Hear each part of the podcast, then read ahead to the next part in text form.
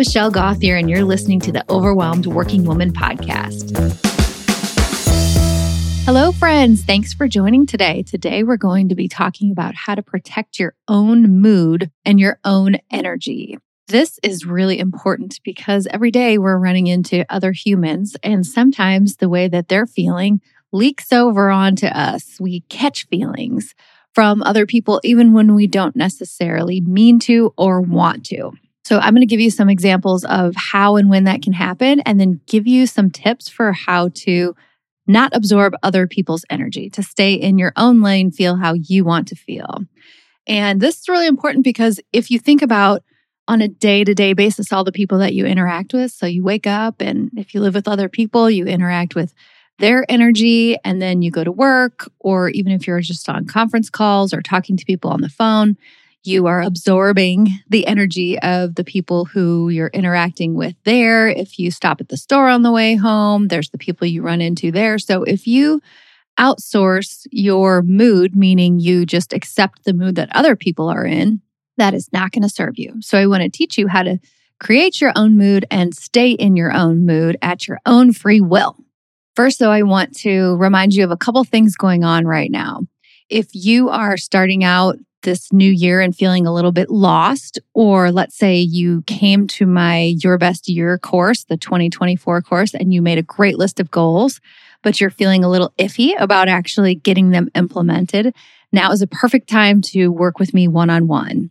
I honestly don't have a ton of spots open right now. I have like 2 at the moment. So if you're thinking about doing it, set up a time with me. I would absolutely love to talk to you. The link is in the show notes. If you start working with me now, you'll feel all squared away by summertime. Summertime feels so far away right now, but it'll be here before we know it. It feels so far away right now because at least where I live in the Midwest in St. Louis, it's so cold, but it will be here before we know it. And just think, you could be feeling awesome by then, calm and not overwhelmed, and well on your way to meeting your goals for the year.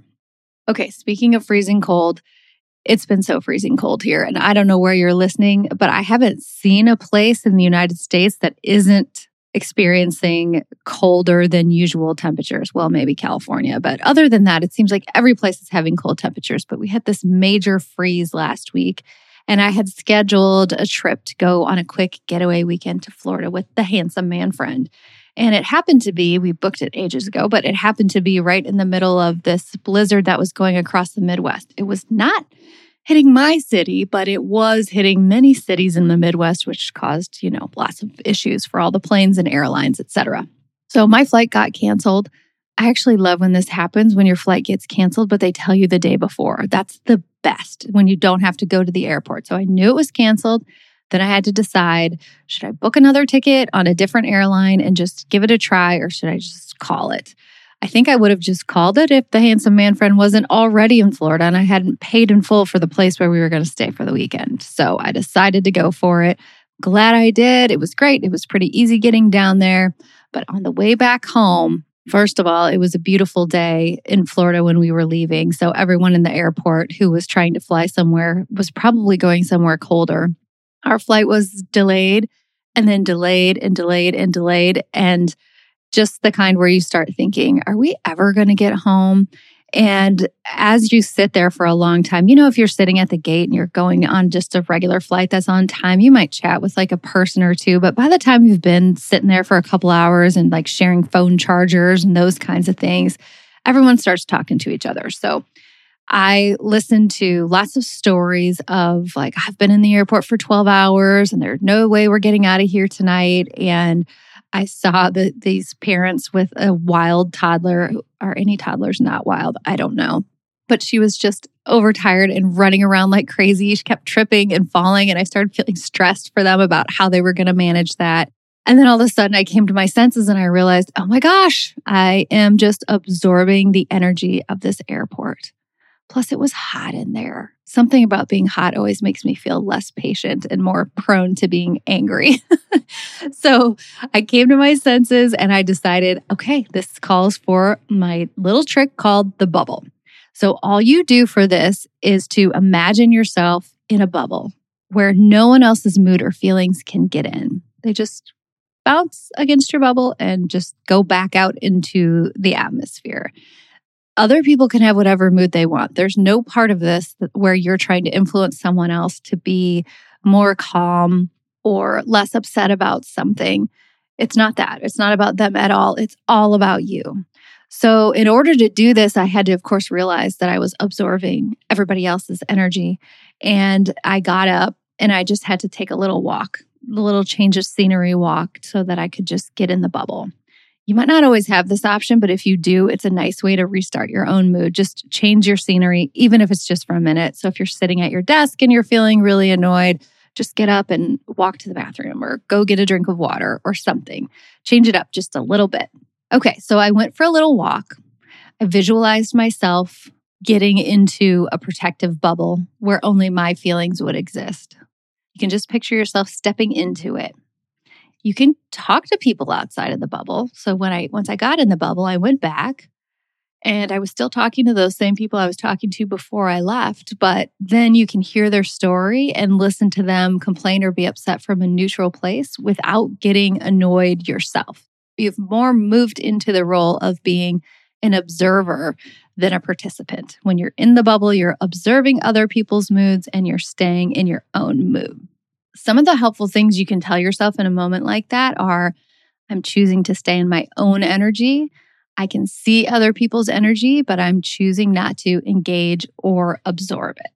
So if you just take a second to think about your own life, where are the places or who are the people where you feel like you're absorbing someone else's energy?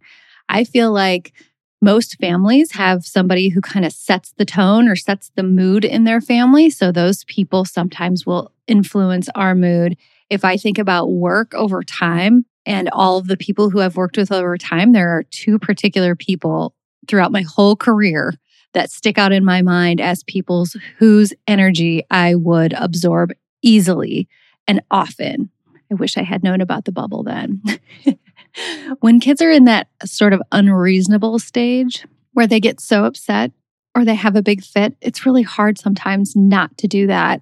I think I might have shared this on the podcast before, but when my daughter was little, she was and still is a person who is very independent and likes to do things herself. And so every time we'd get in the car and she needed to buckle her own car seat, which took what felt like 700 years, and then I would sometimes be in a rush. And so I would just say, I'm just going to buckle it this time. You can do it next time or whatever. And I'd buckle it. And she'd just look me right in the eye and push the button to unbuckle her seatbelt and tell me, I do it. And then I would stand there just fuming while she buckled her seatbelt. Or the other alternative, which I'm sure every parent out there has done, where you like shove their hips down into the seat and you're like sweating and forcing them in. But considering she would just unbuckle it anyway, I decided just to sit there and wait. But while I sat there and waited, I was furious. And then when I got in the car and started driving, I was also furious. So I absorbed her energy hook, line, and sinker. So if I wanted to use the bubble in that situation, I wish I had known. That would have been really great. I would have just physically taken a step back from the backseat door and reminded myself, I'm choosing to stay in my own energy. I would imagine myself stepping into that bubble, and then I would just stand there and watch her buckle her car seat. Because really, is there ever a hurry so big that you can't wait 1 minute? I don't think there actually is, unless that's a true emergency, in which case I probably wouldn't even mess with the seatbelt. If our house was on fire or something, I would just throw everybody in or run next door. But it sure feels like when you're super mad that it's an emergency and I can't sit here and wait for her to do this. The reason why I really felt like that was because I was mad. If I was coming from a calm place, I could have rationalized and been like, all right, this isn't that big of a deal. All right, so I'm predicting ahead of time a couple questions you might have about this idea. One is, how can this work with my child when I need to discipline them?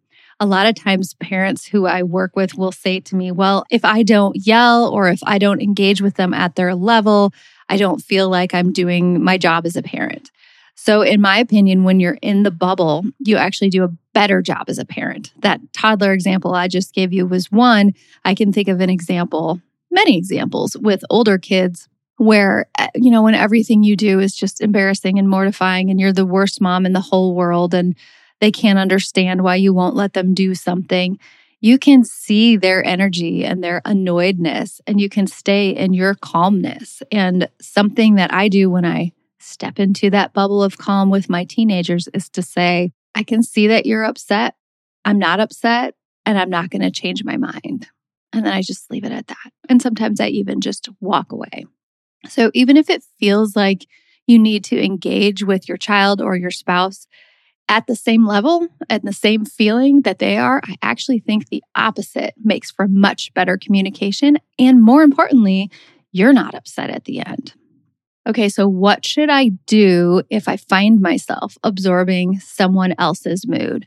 So an example that I'm thinking of here is that I used to sit next to someone at work when I physically went to work. It's been a long time since I did that, but when I physically went to work, I used to sit next to someone who was extremely negative. And every day, this person would come in and, talk about how hard things had been that morning, how much there was to do, how we were never going to get it all done, how they didn't have time to go to lunch, etc. And so those thoughts started entering my mind as well. And I realized that my first thought was, I can't sit by her anymore. I need to move physical spaces so I don't have to sit by her anymore. That's how I felt like I needed to deal with it then. Now, by the way, that was not an option. So I couldn't actually do that. Now I would just say, okay, I'm going to pretend that there's a bubble just sitting around my chair.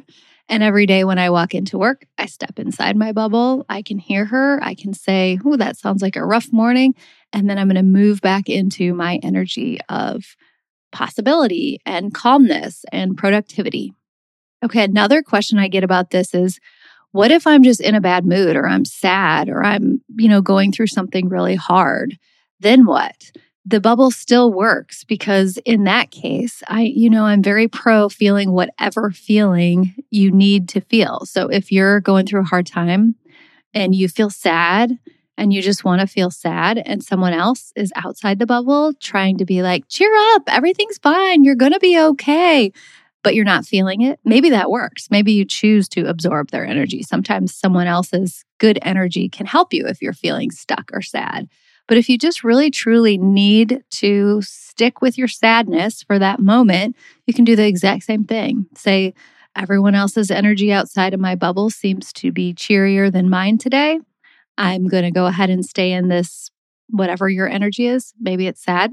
I'm going to go ahead and stay in this for today, and we'll see about it again in an hour or tomorrow or whatever. So this isn't just you always have to be in a good mood type of thing. This is I get to decide what my mood is, just like other people get to decide what their mood is. Okay, that's it, friends. Hope you're listening to this and thinking about when you're going to be climbing into your bubble next. It's a very helpful tool, and I'd love to hear how it works for you. See you next week. Thank you for listening to the Overwhelmed Working Woman podcast. If you want to learn more about my work, head over to my website at michellegauthier.com. See you next week.